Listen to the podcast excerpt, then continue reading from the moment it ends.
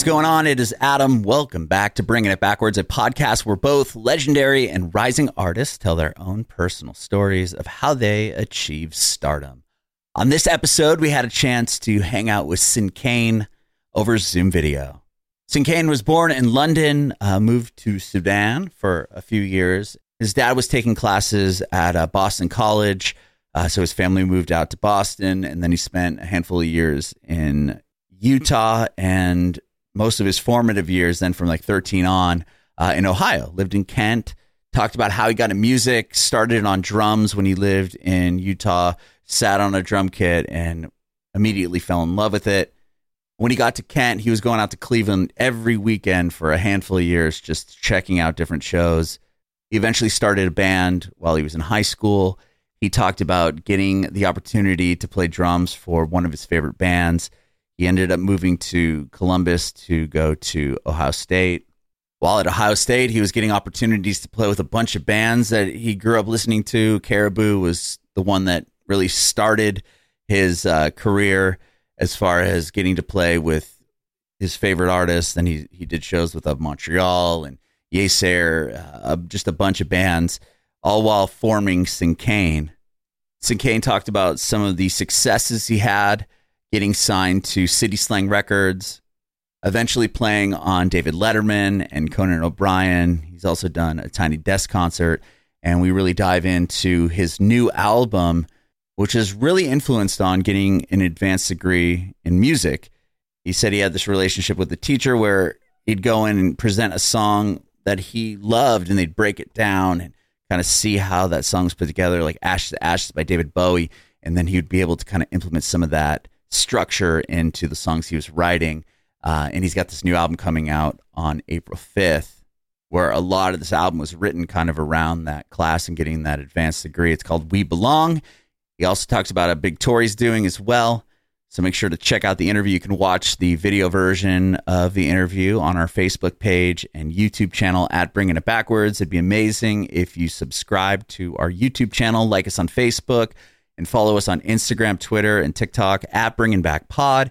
And if you're listening to this on Spotify, Apple Music, Google Podcasts, we would love it if you follow us there as well and hook us up with a five star review. We'd appreciate your support if you follow and subscribe to our podcast wherever you listen to podcasts.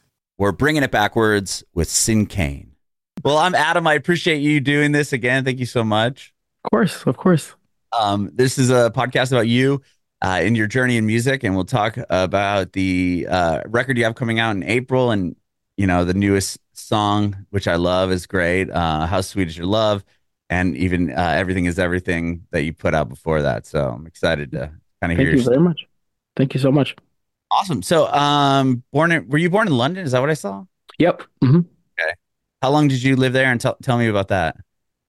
Uh, my father was a diplomat Sudanese diplomat. So we lived in in uh, London in the UK. Mm-hmm. They lived in the UK for a, a little bit of time while he was working at the Sudanese embassy. And I was born in 1983, and they had they headed back to Sudan. I think maybe a year later. Um, and before our, my family emigrated to the United States in 1989, we would spend summer holidays and like any kind of holidays in in London. So as a kid, I remember going back quite a bit. Um, but I don't. Re- I wouldn't really call London or the UK home at all. You know, I didn't really stay uh, there at a time where I was like really cognizant of of it being like my home. You know, it was just kind of this place that I was born, and then we'd come back and you know go to Regent's Park and hang out and you know do that kind of thing. But um, but when I go back now as an adult, it it definitely feels like a part of who I am. Yeah, you you said uh, Sudan. Were you going? Did you move there as well early? Yeah, so my family's from Sudan. So I I um I was born in London, and my father went back and was working for the Sudanese government in Sudan. Um, and all of my family, I mean, none of my family really is there now because of the the war and just kind of the terrible sure. situation happening right now. They've all had to flee, but um, uh we lived there until 1989. There was a military coup that overthrew the government. My father was aff- affiliated with that government, so um, oh man, yeah, we happened to be in Boston, Massachusetts, of all places. My dad was studying at Boston University at the time, while he was still affiliated with the Sudanese government, and um, we applied for asylum and emigrated to the United States and uh, spent, I think, starting from summer before seventh grade or eighth grade, I think, every summer in Sudan until I was about 24. So, wow. Yeah, so it was kind so of you were going back and forth even though all this all that stuff was happening there? A, a little bit. There was a few years where we didn't go back at all. Um, but I remember maybe a year after we moved to to Utah, we'd we'd we'd go back and um and then a couple years we did it and then we started just going back every single summer. And it, it was really stressful to be honest. Just getting into the country having a, a father who was affiliated with the government that was overthrown and you know mm-hmm. having people kind of sneak us through customs so they didn't realize that we were affiliated with my dad. And a, a lot of Sudanese kids, expats, you know, third culture kids like me have dealt with the same similar story, you know, figuring out how to get into the country and see their family without uh, letting people know that their family was affiliated with the democracy. So, oh my um, gosh, that must have been so scary, right? I mean, you're like what if somebody knows we get in, we're with our family, and then what if you know somebody rats us? I don't know. That would be, yeah. I think, well, stressful. I think it was. I think it was a lot more romantic to me oh, as a kid than than it was scary. And as an adult now, I realize we would have been fine. We would have been totally fine. You know, like you're kind of like a needle in a haystack. Sudan is a very big country. There's a lot of people there, and like randomly plucking out my family out of obscurity to like you know to do something would have been would have been pretty insane to, yeah. to for us to be that those people and then you know halfway through that process of doing all that stuff my family gained citizenship in the United States so that became just really easy to come in and out as a as a US citizen but prior we were we were um we just held residency and we didn't have uh, we only had Sudanese passports and, and U.S. residency. So that that's the only stressful part about it. You know, it became a little more uh, difficult. Uh, yeah. yeah. it was difficult in that place. But you know, as like a 10, 10 to you know seventeen year old kid, you know, being able to say to your friends like, "Oh yeah, my family snuck into into Sudan." Like, yeah, that was pretty cool. that was really fun to to you know to give him that anecdote. Sure. Uh, you're you said your dad was studying at uh, in Boston, and were mm-hmm. you was your whole family in Boston while he was studying there, or was he just uh, abroad and you were still in Sudan when that was happening? We we were all there with him. He came. Okay. Little, he came a little earlier, and uh, like maybe like six months prior to when we came. I I mean I very vividly remember coming into the airport, him picking us up, and um every day living in this like really tiny apartment near Boston University, near the giant Citgo sign, and um, walking to McDonald's for for dinner sometimes, and trying Seven Up for the first time. You know, like really American culture. You know, it was a lot of fun as a as a kid. Sure, and you were in Boston. You you said you were in Utah as well.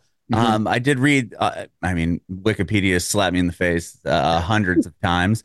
Uh, but it mentioned Ohio. That my family's originally from Ohio. I wasn't born there. Mm. I like was my mom was nine months pregnant with me when my family moved to San Diego. Oh, okay. Uh, so I missed it by like this much. But uh, did you spend some time in Ohio as well? Yeah, yeah. Ohio was like my formative years. I moved there when I was 13. Okay. So we we moved to Kent, Ohio. That's where my Oh, really? My cousin went to Kent State. Yeah. Yeah. So uh, it, the the timeline is like this. We we lived in Boston. My dad graduated from school he uh we we, we had we were we weren't able to go back to Sudan, so we had to figure out what to do with our family. And mm-hmm. um, he had a friend of his who said, "Why don't you come to Utah and you know get you into the university here?" And so he decided to do his PhD at Brigham Young University, of all places, wow, in the entire world, for a, a Sudanese Muslim family to go to. a so, Mormon school. yeah, exactly. so he went back to school. My mom got her master's there, and um, Wow. Uh, uh, then he, you know, got a job in Northeast Ohio teaching at a, a college, and we moved to Kent. I was 13. Um, and yeah, I, that's where I would say I really grew up in, okay. in Kent. You know, I went to high school there, and I went to Ohio State for for university. Oh, did you really? Yeah. That's awesome. My I, my uncle went to Ohio State as well, and Uh, I went to a football game there one time with him. It was the Oh, yeah. most insane experience I've ever had in my life. It was Yep. so Yeah. wild. yeah, we uh in Kent or in Columbus we called there's like a the street called High Street where everything is Yeah, right, yeah, right next to campus and the numbered streets there are like from like the 13th to like maybe 9th Street they call the tear gas district because that's where all like the frat houses and the Oh, sure. houses, like the animal houses are and um my freshman year Ohio State beat uh, my Miami for the national championship, and after the Michigan game, Was that we were- 02? Or Yeah. no, that would have been late. Was that 02? Yeah. Oh, wow. And uh, after the Michigan game, the parties were so intense that there were celebratory riots all up and down High Street, and like people throwing burned couches onto the street and flipping cars, Oh and stuff like looting stuff. And we, we'd come back, um, come back from from Christmas break, and there'd be cops coming into like our dorms and knocking on these these uh, kids' dorm rooms and sh- having pictures and be like, "Is this you? Is this you flipping this car?" And they'd expel them right away. That happened like to three kids on my on my floor. Oh, wow. That's insane. yeah. I went to one game there, and there's like that varsity. I think it's called the Varsity Club. Yep, yeah, the varsity club, Bar. yeah. Mhm. Yeah, I remember like I'd never been to a, I, I went to a bunch of Browns games growing up because we'd come back every year to visit my dad's family, and uh, you'd go to those. I went to that one Ohio State game. You, there's no one. There's a 120,000 people, or so the and stadium is crazy. Yep. Not one person in the whole thing was wearing the other team's jersey, which I'd never seen. Mhm. And then you go to that varsity club and it's just like everything's in a can. So people are just throwing the cans on the ground. It was so crazy. I'm like, this is the most wild experience. it it was wild. It was scary, you know, like the at times, you know, especially Yeah. after the Michigan games. You know, not nothing was as like intense as my freshman year, but um maybe that's just because you just kind of get desensitized to how intense like the tailgating is. You know, I, I remember Oh, driving to work and you know, driving down a street that usually takes me 10 minutes to drive to get to work. It took me an hour on a game day one day. You know, Yeah, that is wild. so crazy. Um, well, to, to to back up a little bit here, um, because I'm curious about you having two parents that have, you know, uh, advanced degrees. But how did you get into music? You know, it was always it was always in me, but a lot of my extended family, like my grandparents on both of my uh, uh, parents' side, were pretty creative and musical.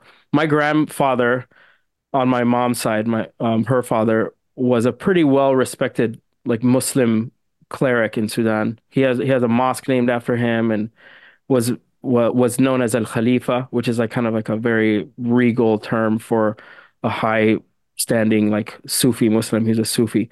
Um, and he, you know, after the sixth grade, he he just committed himself to Islam and went to a madrasa and like studied under these these um, mentors, you know, and just kind of became this very well-known person in the community.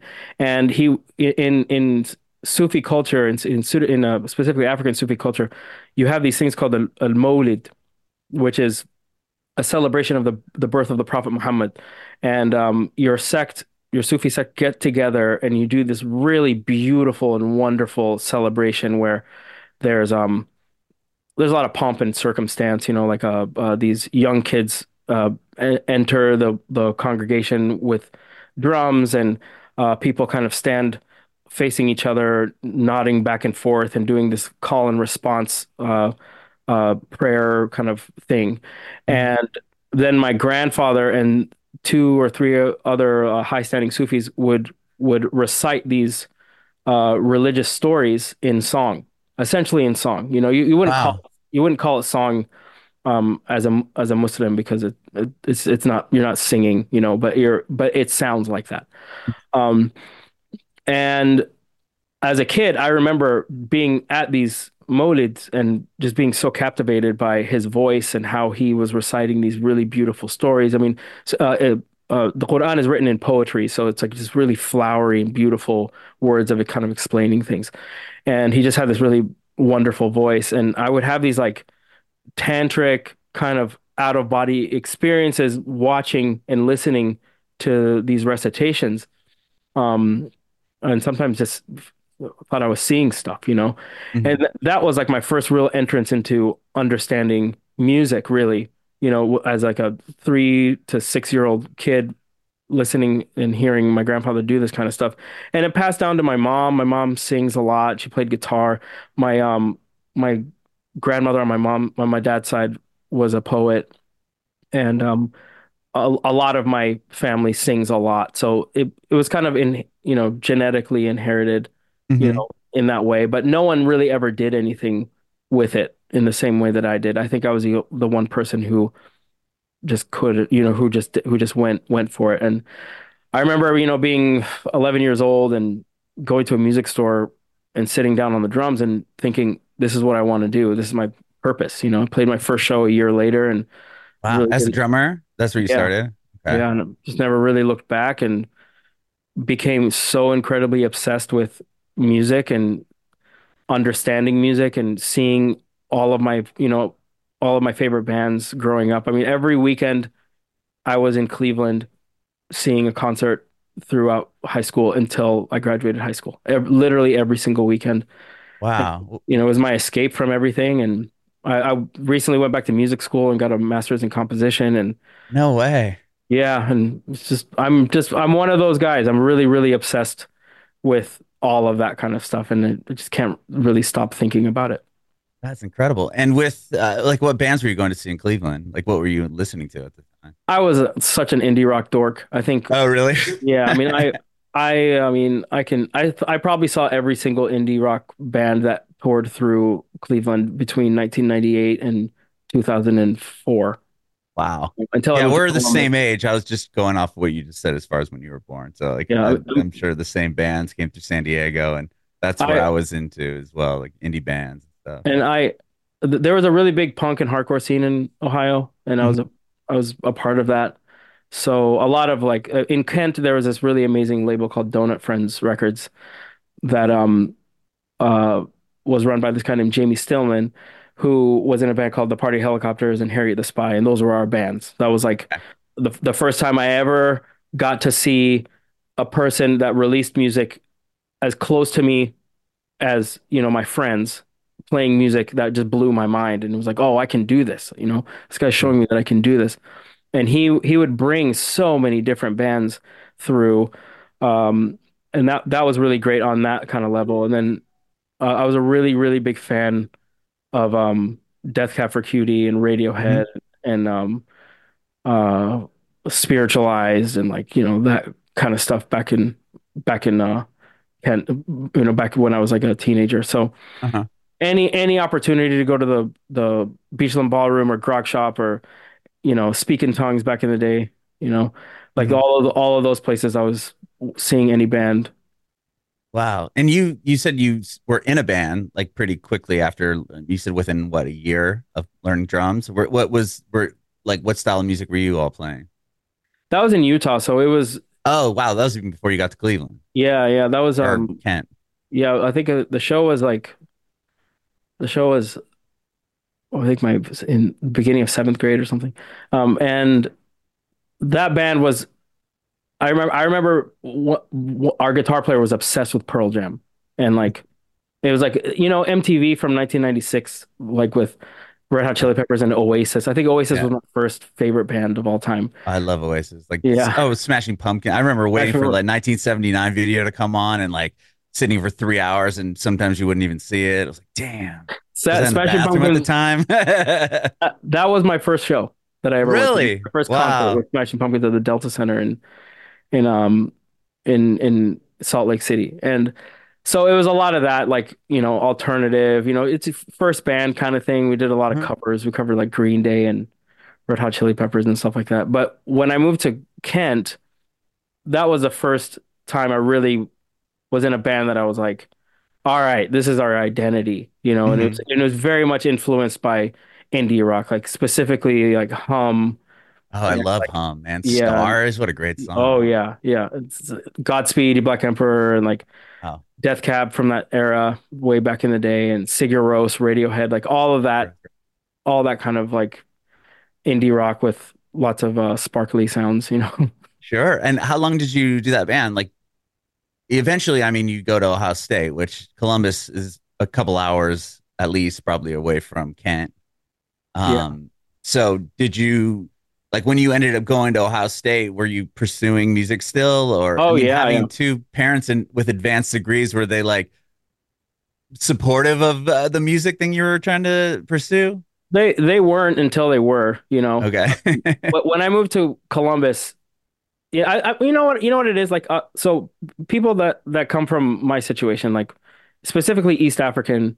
I mean, a lot of people who are who who are come from expat families, but I can only speak for East African. Although I've related to a lot of kids who are not East African but grew up, you know, in America but not being from America. Yeah, it, there's a lot of pressure because it, I'll, I'll speak for myself. My parents were like, you know, we we brought you to this country to give you a lot of opportunity, and you have you could literally get a degree and become a lawyer and make more money than you we could have ever imagined. You know, right? Which is, which is fair. That's t- totally fair. Um, so I be being competitive. I was like, well, I'll show you what kind of opportunity exists here, and I'm going to do music, and I'm going to do exactly the same thing as you said, but it's going to be through music because you know you can't really do it in the same way in Sudan. Um, so the, but they but they also thought like, okay, this is a fad. He's going to outgrow this. He's going to go to college and like you know get a degree and get yeah, married get and nine to five and do the yeah. deal. And I went to college and I connected with some friends who were also from Kent, and I I joined the first serious band I was ever in. Who we actually released our like long lost album yesterday, twenty almost twenty five years. Did uh, you really? Oh yeah. wow! I didn't even realize that. That's yeah, amazing. Our, our friend Justin uh, with his label label called Expat Works, Expert Expert Works, he released he re- released the records, and um, it was What's the, first, the band called? Called Sweetheart. Sweetheart. Okay, cool. I yeah. to check that out. And and so yeah, so I joined Sweetheart. We we became a thing. It was this hardcore band. It was a a very amazing, cathartic, and wonderful time in my life, in all of our lives. And it was the first time I went on tour. Uh, Brian Parker, guitar player, he taught me literally everything. He taught me how to tour, how to book a tour, how to, you know, uh, be a part of a, a, a bigger musical community like in Columbus because he was a pretty upstanding person in the, in the musical community there. Um, he he taught me how to just be in a band, you know, and um, for four years we toured every time, every moment that we didn't we didn't have school, we were on tour, weekends, uh, holiday breaks. Uh, made a lot of friends along the way, and brought a lot of bands to Columbus as well, and um, th- that really solidified you know what I wanted to do with my life. You know, the moment we started going on tour, like this is exactly what I want to do. Um, and after that band disbanded is when I started Sinkane. Okay, okay, and I I've just based again off of the, the research I've done on you. I mean, you've worked with a ton of artists. You were like what session musician for a yeah. bunch of I mean, Yeasayer and, and a bunch of bands. Like, was that all just based off? Like, I mean, doing your own thing with Sinkane, were you also working along with other people? Like, was it just connections you made, or like how did this project kind of coincide with everything else that looks like you've done in your your career? Sure. Yeah. Um. So at every single show that I went to, starting from maybe when I was 14, mm-hmm. I always brought a demo of my band's music with me, and I wouldn't leave. Smart. yeah, I would. I wouldn't leave the show until I gave it to you know, one of the bandmates in the band that I love. Like my my favorite band, I think probably around that time was Sunny Day Real Estate. You know, and I oh man, Diary, what a yeah, the one of the best albums ever written. And I I remember, I remember like making my friend Sammer wait as long as possible until Jeremy Enigk and Dan Hoerner walked off stage and or walked from backstage to come sign my set list give him a record, like just wow. that that's that's what I would do. I I, I was relentless, and um, uh, in 2007 I went saw Caribou play, who was at that time that was my favorite band, um, and I I did the same thing. I I went straight to Dan after the show and I gave him my Sinkane record. It was like a CDR. I still hadn't even released it properly or found a label or anything. And I spilled my guts to him and told him how much I loved his music and how important it was for me to like start my project and and he was so nice uh, and responded to me a couple months later saying he liked it and um, from that moment he he was like let me know you know if you ever want to come see us play and I asked him if we could support them for a show in in Columbus and he said yes and so I I just like quit my job and got my band on tour and I was like we're going to get ready we're going to have this really amazing this is my moment you know kind of thing. Yeah I mean to get that validation from the band that you you love your favorite band I mean that's so like you know rare right? That I mean it was it was crazy and the tour didn't go well. I had to go back home after a day because the van died and blew up and you know and so I didn't have a job and I was uh a week away from the show and I was trying to figure out what to do and I went I went um I woke up one morning going to a job interview and before the job interview I checked my email and there was an email from Dan and he said their drummer broke his his wrist and they needed a replacement and they were looking for people and I wrote him back and I said I'll do it and as I'm driving to the job interview he called me and he said hey we need you in North Carolina tonight it would be great to have you join us and that happened and I had to put Sinkane on the burn the back burner. Um, I thought for maybe like a couple months and ended up being like four years. And in that that that that opportunity like opened me up to playing with every single band that I played with. You know, I played with it was April 1st, 2008 in North Carolina. The next day we played in Athens, Georgia, and I met of Montreal there. They asked me to join the band. Wow. So I and then like a, a few months later or, or a few weeks later, we Caribou we toured with this band Born Ruffians. Uh-huh. I met them there, um, and so after the Montreal gig finished, Born Ruffians asked me to play for them, and so I went on tour with them. Um, and by then I had I had lived in New, New York. Um, actually, no, sorry. Uh, on the tour with Born Ruffians, I met Yeasayer at a, a all this this the, these old uh, festivals called All Tomorrow's Parties. We they did this like pitchfork pitchfork uh, uh curated one. Mm-hmm. And yeah, a lot of those bands that you, are all like kind of that in that pitchfork scene, exactly. right? Yeah, yeah and uh, Yeasayer was at that. Dirty Projectors, all these people that I ended up becoming friends with afterwards, and Yeasayer were there, and Anand and Ira. I ended up hanging out with them all night at that show, and when I moved to New York, they were like, "Hey, you know, we'd, we'd love to play with you." And I was on tour with Born Ruffians, and that tour ended, and I played with Yeasayer for the next three years of my life. And after that happened, after those like, you know, from one band to another, I there was a kind of a fork in the road where it was it was either I was going to be a sideman forever, or I was going to actually start pursuing Sinkane again. And um, Dan was generous enough to pass my record to City Slang Records that releases his music in Europe and they liked it and they wanted to work with me and so I decided to to pursue Sinkane at that point. Wow. And was it I mean playing uh, as a drummer it sounds like you drummed for all of these bands, right? I mean Sinkane was a totally not only a totally different sound than what those bands sounds like at least with the newest stuff I'm hearing from you. Mm-hmm. Um was it I mean writing your own songs and and do you play everything on the Sinkane things as far as like vo- vocals, all that stuff. And was that different to kind of take that role as opposed to being kind of the drummer throughout like a lot of those those bands? Well, I would say Yeasayer was kind of the bridge because okay. I, didn't, I didn't really play drums in Yeasayer. I played keys and a little oh, guitar. Okay. Um, I was gonna play drums, but then this guy Jason Trammell came through and his audition just he he got the, he got the gig as a drummer and they told me they want they wanted me to try to do something else and Jason you know is a really dear friend of mine and he played in Sinkane for a very long time as well so we we became really great great friends through that um but uh yeah I didn't I I barely played I didn't even sit down on a drum kit with with Yeasayer and okay. that that made the transition to Sinkane pretty easy but you know prior prior to any of those bands when I was doing Sinkane shows you know, in like 2004, 2000, or sorry, 2005, 2006, um, it was me, either just me on a guitar or me leading a, a band playing guitar. Okay.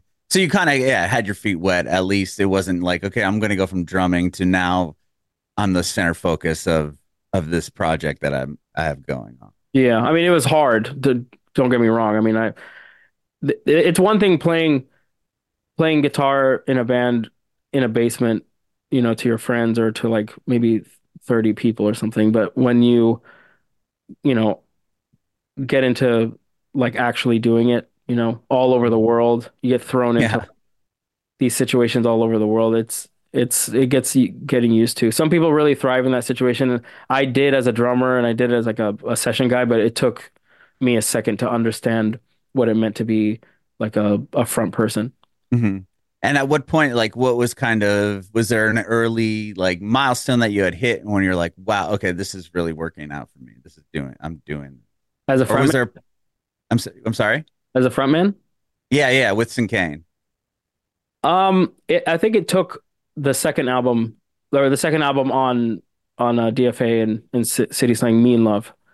Okay. Um, that halfway through that tour, something clicked. I think we we toured a lot during that album, and also uh, I I MD'd the Atomic Bomb Band, which is uh the band yeah. that was a tribute to William Onyeabor. So that was a really really intense undertaking, having to wrangle that many musicians and that many stars, right? I mean, yeah. having Damon Albarn around and yeah. David Byrne. I mean, uh, yeah, uh, the guy from Hot Chip. There's just yeah. like I'm looking at the Beastie Boys. I mean, you look at the people that were in that. It's like it was wild, and it was a lot of fun, but it was it was a big it was a big job, and I you know playing those shows to that many people. You know, like our first show was a sold out show at the Barbican in the UK. That was a that's a pretty big deal, and like just being in front of that kind of energy.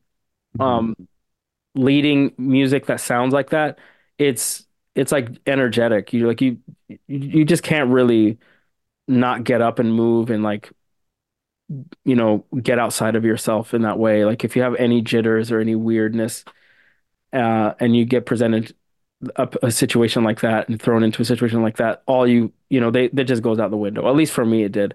And mm-hmm. doubling up on Sin Sinkane tours and uh, atomic bomb atomic bomb tours, and sometimes playing two sets at the same festival, one with Sin Sinkane and one with Atomic Bomb. It really just kind of threw me into just okay, this is what I got to do. It's fight or flight. Let's go, you know. And um, we did this tour with Hot Chip at the time, and I remember walking into that tour and just like getting on stage for the first show and just all of a sudden something clicked. It just it flipped it became easier. It became really natural. Like the synergy between all of us on stage was really great and just connected. It was pretty great. Yeah. Um, and then you ended up with uh, was a couple few albums later with Life and Living. I mean, that one took you like national television. I mean, you got on mm-hmm. Conan and all that. That was that. I mean, that must have been a pretty huge moment as well. Like, okay, this record's doing awesome as well. Um, now I'm getting television appearances. Like, at what point are your parents like, okay, we're, you know, we see this happening? Was it now he's on TV or is it before that? It was it was the first time I was on TV. So in in 2000 and what was it 2008 is right when I'm actually this was the reason why I moved to New York. I was okay. playing with Montreal and we got we got uh the the Letterman gig. Oh wow. And, and it was it was on December 9th or December 19th 2008 and up to that point, my mom still on the phone was like, What are you doing? What are you doing with your life? Like, I don't care that you're making money. You know, this is weird. And, you know, I, I won't get into the details, but it was, it was a, yeah, was, parents don't understand. My parents still don't understand what I do. And I was like yeah. on terrestrial radio for over a decade, but it doesn't exactly. matter. and, and they, I remember being on the phone with her and, and she was asking me like what's going on, you know, and I'm like, oh well, you know, I'm finishing up this tour. We're playing on David Letterman, and she just got silent and was like, really, really, and that was it. After that, she started bragging about me all of a sudden. Oh, like, sure, calling all oh. her friends like, my son's gonna be on Letterman tonight. Make sure you check it out. yeah. It was awesome. I mean, like come on, you know, it was I got to meet Will Smith that day. It was great. Damn. Yeah, and then you did it with your own band, right? I mean, your own project with Conan. I mean, that's so wild. You know, Conan was great, but I'll I'll say this: we did Tiny Desk, and that was very. Oh special. yeah. Oh my that gosh. Like, that was like uh, just a wonderful experience to be able to, you know, re redo your songs for that space. And you know, it's like you, it, it, it there's no there's no like magic or secret or like you know special thing that that you like on TV you can you play on TV and afterwards you go back to the the the uh, production people and they can like change things to make it sound perfect. Oh, okay. You know, on on Tiny Desk you it's just like you're like free balling, you know? It's just live, right? You do like five songs. Yeah, you do like three to three to five songs. Yeah. There's no amps. You're you're completely like naked in front of everyone doing what you do. You know that you can't tune your vocals. You can't like do any of that kind of stuff. So that, I think that's why like things like T Pain's uh, Tiny Desk is so like wonderful because you're really seeing him for who he is, and he like everyone thought he was just like this auto tune guy, but he has a great voice, and it's just him and a piano, and that's it. And yeah, I just had this conversation with somebody recently. Actually, they're like using auto tune on their new record, like a little bit. I can't remember who it was, but and you know, I was like, you know, auto tune works if you can act like if people know you can actually sing. And I said, and I used the example of T Pain because people just assume that he has that one sound with the with the uh you know the auto tune, but the guy is insanely good at singing. oh my goodness, I mean his his uh Black Sabbath cover is insane. Yeah, it's You know? crazy. You hear him on certain records, and you're like, okay, he's got this auto tune thing, and then you you, you hear it without the auto tune. It's like, damn, this guy. It's insane, yeah. And I'm, I don't know, Bob Boilen, he was, he's such a legend, you know, such an amazing supporter of music, and just to provide that platform for for musicians to like come in and really show you what their songs are about. You, that's what you really see, like one person in a piano or everyone stripping down their instruments to like showcase the beauty of the of the music, and that was really really special. amazing. Well, I want to talk to you about the the new album you have coming out, and I, I've heard a couple of the the songs from the record. Uh, everything is everything, and then How Sweet Is Your Love. When did you start working on this? And kind of tell me about the you know the story behind the album. Sure, yeah. I, I started working on it. Um, I think it was right before the pandemic. Uh, I think it Oh, was okay. November of 2019 was when I first started really writing. I came back from the last Sinkane tour for the album Dépaysé, and it was a pretty depressing. That that whole album cycle was not fun. N- no one in the band was getting along, and you know, it was nobody's fault really. It's just it, everyone was miserable. The album didn't really do as well as the previous one, and um, by uh, by all, I don't know, I, I, it just didn't. It was different, you know. And Mhm. I came back home and I decided to just kind of throw myself into writing music again to see if that would, would make me feel better about stuff.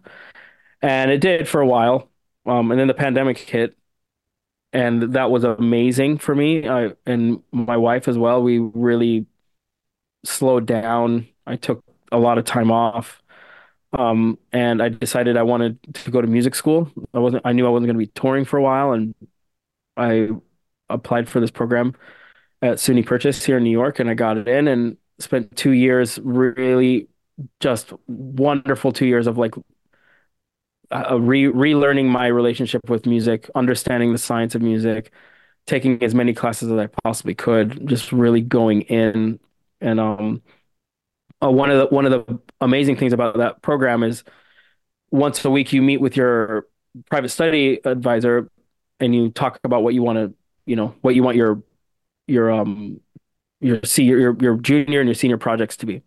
Mhm. And it's you have to kind of create music for that.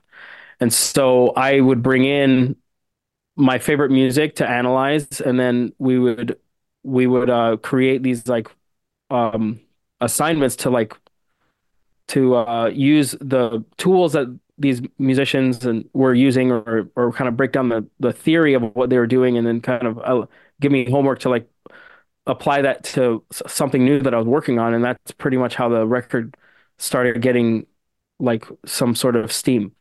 Oh, And I- uh, interesting. So it's totally a different approach for this. I mean, to Oh, go in and bring your influences or the the songs you like and really break them down and be able to utilize some of that I, I, you know, apply some of that to your own songs. I mean, I'm sure Exactly. that changed the sound quite a bit or changed your perspective on it.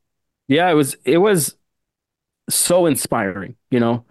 I, I you know, bring like Herbie Hancock tunes or David Bowie tunes, you know, Hmm. and uh Gilberto Gil was a really big one for me too, and and and really understand what they were doing with their music, and and it made me feel so much more connected to music because it, it it it was no longer this like, oh my goodness, this is all this so magical. I don't understand. I can't even begin to fathom how these people are doing it. It turned into like, oh, they're speaking a language, and now I'm learning this language, and now I can communicate with them directly or indirectly, consciously, subconsciously, because I understand what what they're saying, literally what they're saying musically. Um, and so every every week this would happen for two years, um, and it it really got me really into the uh, the process of writing the songs and understanding how I could get these ideas that I've always had in my head uh, into song form, finally in a way that like made sense for me. Um, and then I think it was maybe the the the last semester of school uh, where it really kicked into high gear. Uh, I was starting to send out my demos to my friends that I usually work with, my collaborators, Greg LaFaro, who I've worked with for a long time, and Amanda Khiri, who um, was in the band for a while, and we kind of had this weird falling out, but you know, rekindled our friendship, and you know, through working on this album, honestly, became even closer friends, which was great. You know, I'd send her these songs and ask her what she thought about them, and she would have an opinion, and it just kind of turned into this like really natural uh, routine of just working together, you know. And she's an amazing lyricist. I always like working with other lyricists on my music, and you know, she I would send her a song by dinner time and wake up the next morning and she had a lot of ideas for me and I would implement them and then we'd start talking to each other back and forth and you know um uh create what the song was about, you know, what what, we were trying to say. Same thing with Aja Grant, uh Casey Benjamin, uh Money Mark from the Beastie Boys who uh, I worked with uh on, on Onyeabor. I would just send them these this music and be like, "Do you have an opinion on this?" And Money Mark in particular, I would say what did you guys use to record the synthesizer in this Beck tune? Or like what did the Beastie Boys use to like get this sound? And he's just like an encyclopedia for gear and you know production techniques. And Yeah. he would always have something to say. And you know one time he was in town and I was like come to the studio let's jam. And we did. And I was like this is really fun. Let's let's continue doing this. I'm going to send you all my music. You can help me produce this record. And you know it just it was super organic in that way.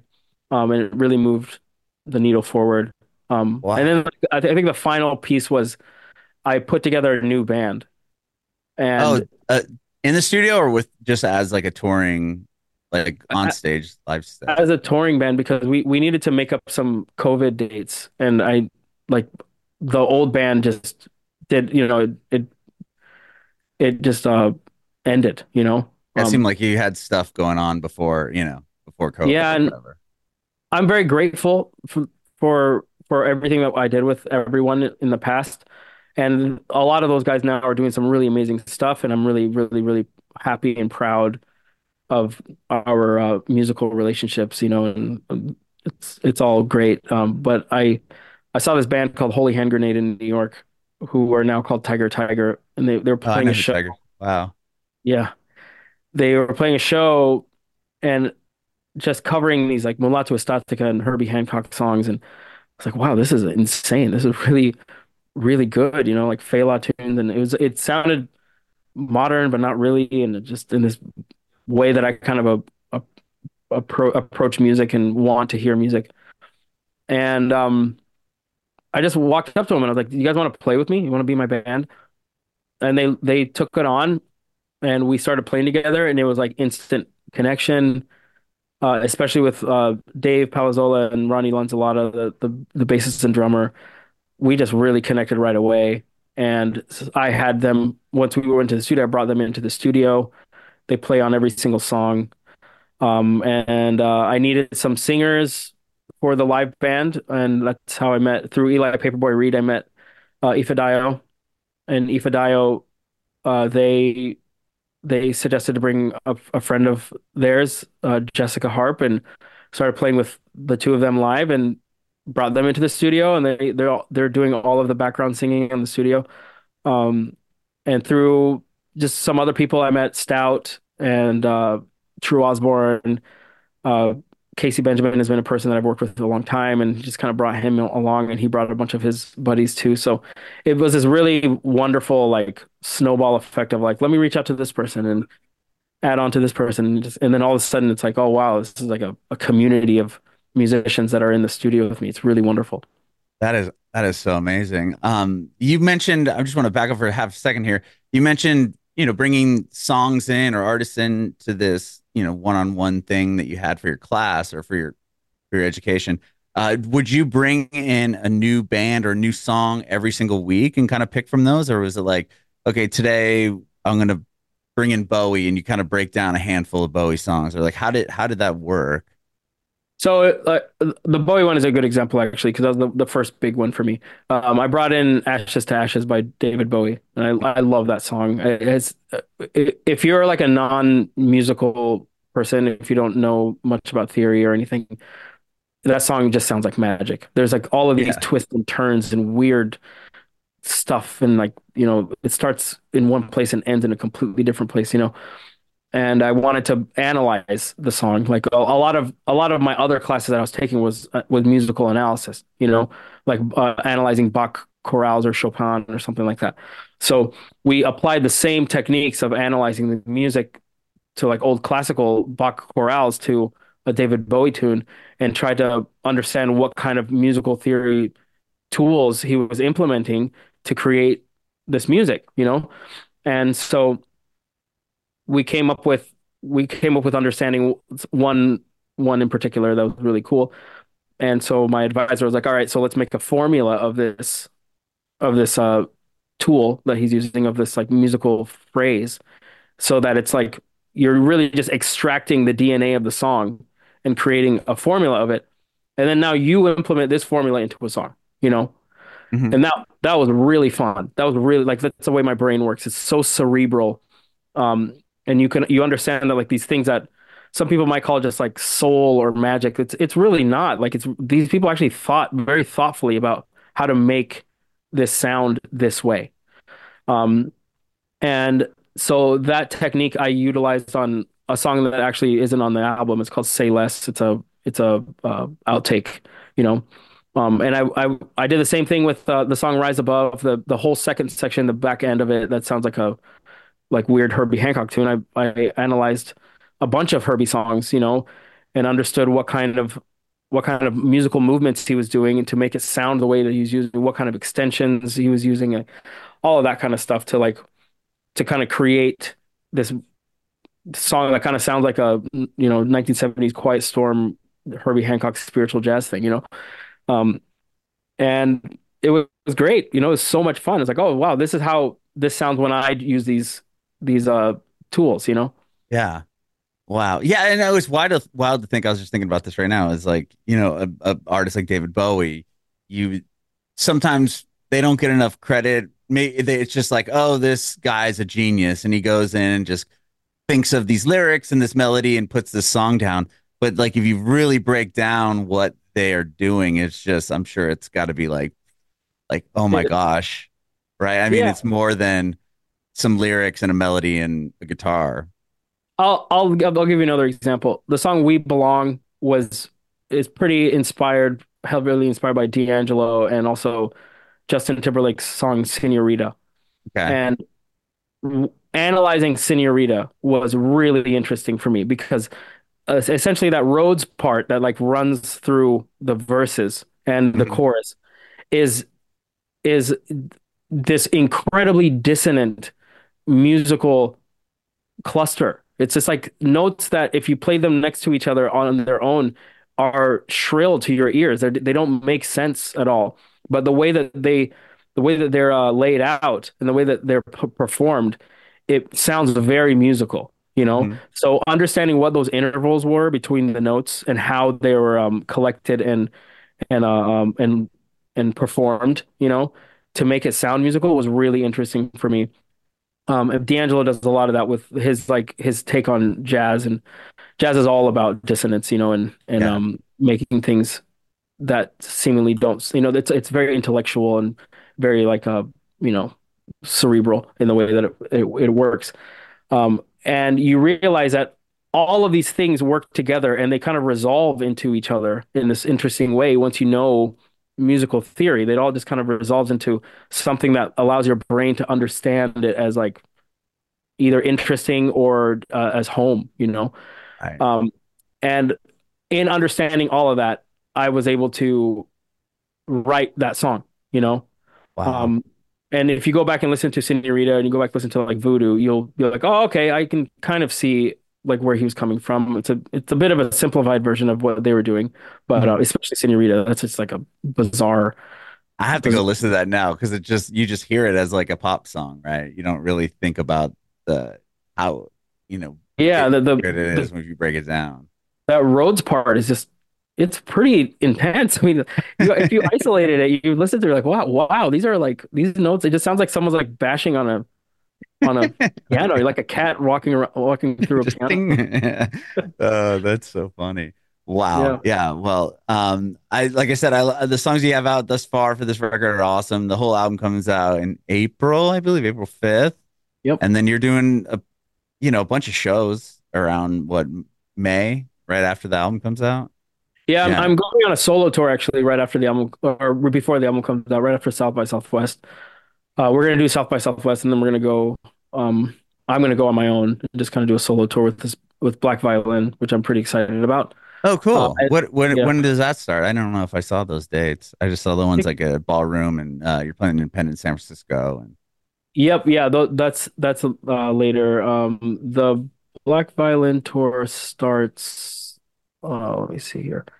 Starts on the 18th, March 18th, or March 19th. Sorry, March 19th.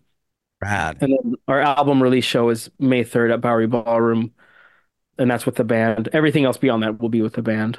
We go to Europe for a second, the UK, uh, and then we do a US tour that starts around Memorial Day. Awesome. Are you playing Nashville on that first leg? No, not Nashville, not yet. Yeah, uh, they'll probably be in the in the fall. Cool. Well, that's where I'm at now, so I want to come check you. You out. live there? Yeah. So I was just there. Really? Yeah, I was just there because I'm, I'm um, working producing these two gospel records for Luaka Bop, and um, we did some work. My my friend, who actually recorded uh, Mean Love, he he lives there, and I was working with him. And uh, my sister-in-law actually used to live there and work at Locust, so we'd come down and eat at Locust. Oh, that's amazing! Yeah.